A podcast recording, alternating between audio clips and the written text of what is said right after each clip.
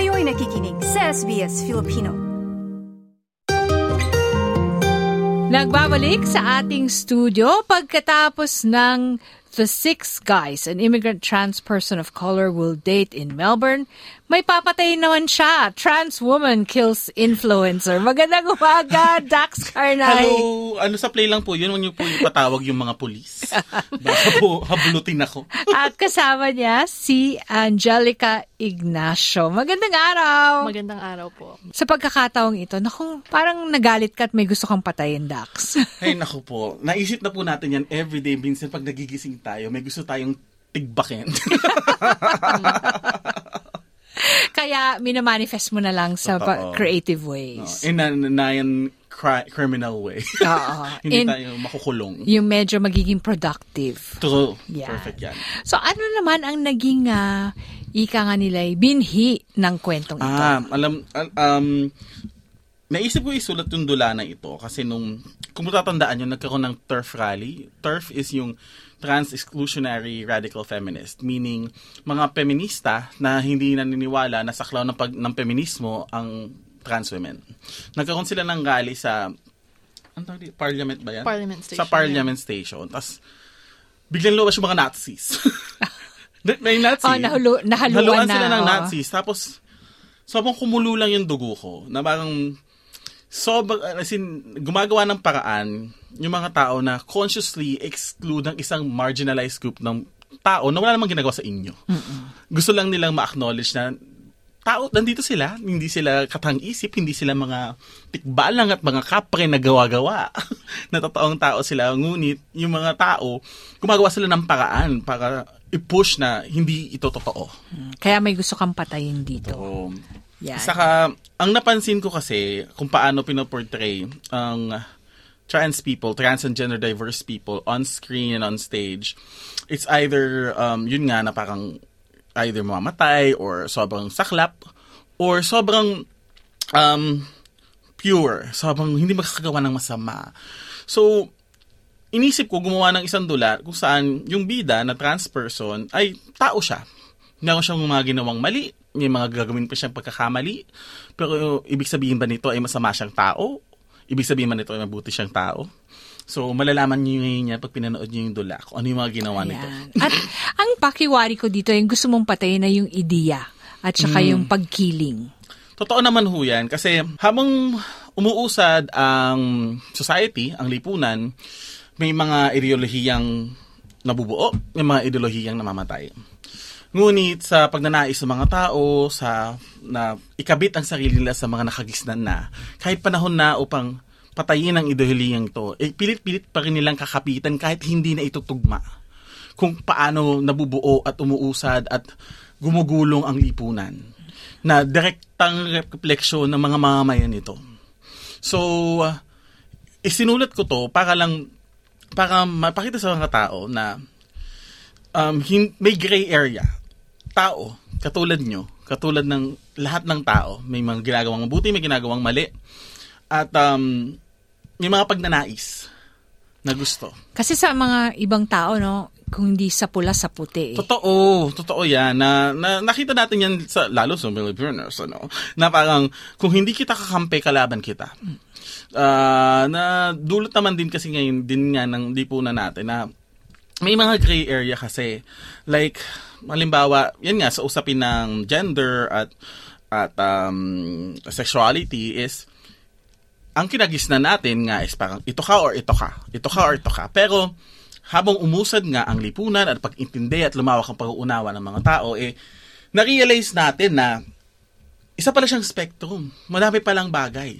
Na ngayon, ito ay isang bagong ideolihiyang umuusbong.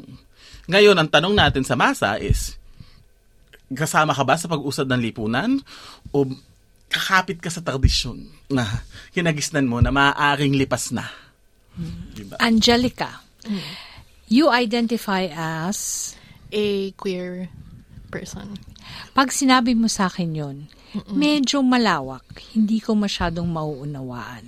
Paano mo pinaliwanag, una sa lahat, sa mga mahal mo sa buhay, nung na-discover mo na queer ka? The first person that I told was my stepmom. And we are not so far apart in age. And I would I would describe her as like a very modern woman and very much someone who is um progressive in her beliefs. So that was very easy. That was a very easy way of coming out. Um, but obviously, sa Pilipinas kasi siya lumaki and her transformative years as a teenager sa Pilipinas din nangyari. Um, I think na when it comes to explaining it to the people that you love and the people that care about you, it's mostly it's never really about the nuances of it eh. It's more so na parang it's dealing with the initial shock and also trying to understand what that means on a personal basis. But then when I came out to my friends, it was a lot more easier kasi like we're from Friends mo dito sa Australia. Mm-mm. It was a lot more easier kasi um, I think our generation, we're all very much exposed to it in social media. So it's easier to learn about um, things like gender and sexuality and pronouns. Um, so I think na nung sinabi ko sa kanila, mas madali silang nakaintindi. Pag sinabing queer, anong ibig sabihin nun? Attracted ka sa pareho, sa iisa?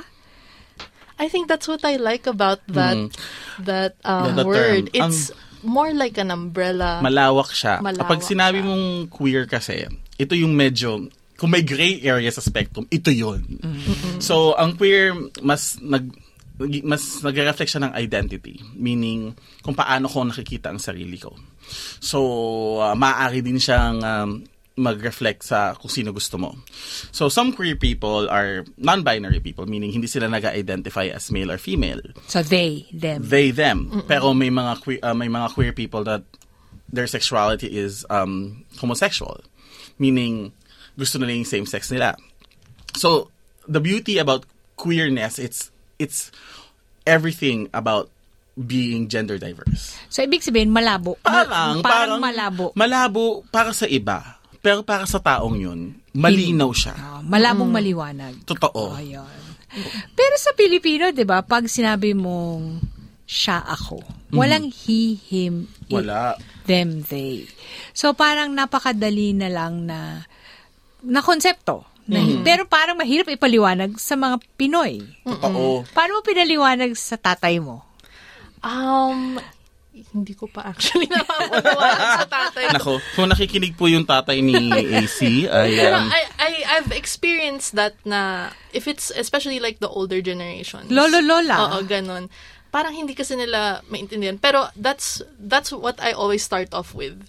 Kasi when it comes to pronouns especially, sasabihin ko sa kanila, eh, di ba pag sa Tagalog, wala tayong pronouns. Kasi ang pagkakilala natin is yung, like, bilang sa pagkatao ng tao, hindi bilang sa kung anong itsura Oo. nila or um, paano sila nag identify So, I feel like when I explain that to them and then I try to apply it in English na it's it's the same, it's similar na it's not really it's more so what that person identifies as. 'Di ba? Lalo na sa atin. Nakikita kita.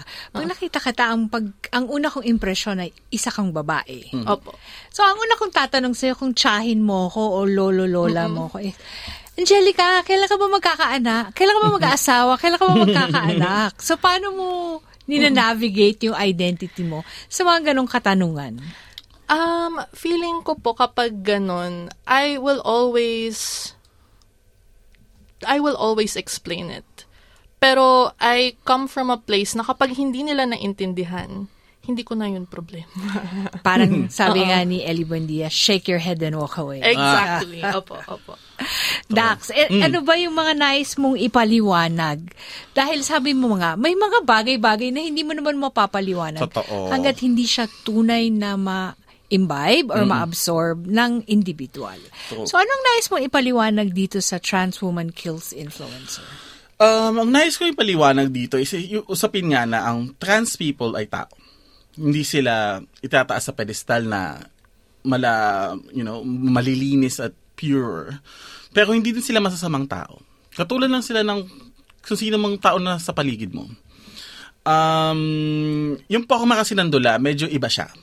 Kumbaga, yung dula kasi, may isang eksena na uulitin ng tatlong beses, tapos, nag-iiba siya depende kung sino yung nagkukwento.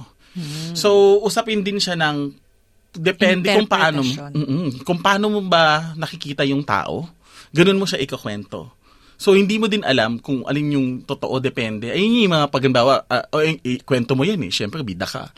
So, ganun yung dula na parang it's all about perception and your own personal biases. Na parang kung tingin mo sa trans women ay masasamang tao, syempre pag kinuwento mo sila, masasama silang tao. Pero kung ikaw ay isang part ng community at nakita mo tong trans person, kwento mo siya sobrang Wonder Woman. Pero ano ba yung totoo? Yun ngayon natin nahanapin yung balance. Na nais ko sanang pagkatapos manood ng dula is hindi masagot yung tanong eh. Kundi magtanong. Tanongin. Palawigin yung pag-iintindi. Kasi at the end of the day, bumabalik tayo sa usapin ng pronouns. Ang tanong pa natin mga tao, eh, paano ko malalaman? Pag nakita kita, anong pronouns ang gagamitin? Sabi ko, eh, bakla ka, magtanong ka. Yun yung number one rule. Ask. If you do not know how the person identifies, ask questions. Pag tinawag kitang he, magagalit ka?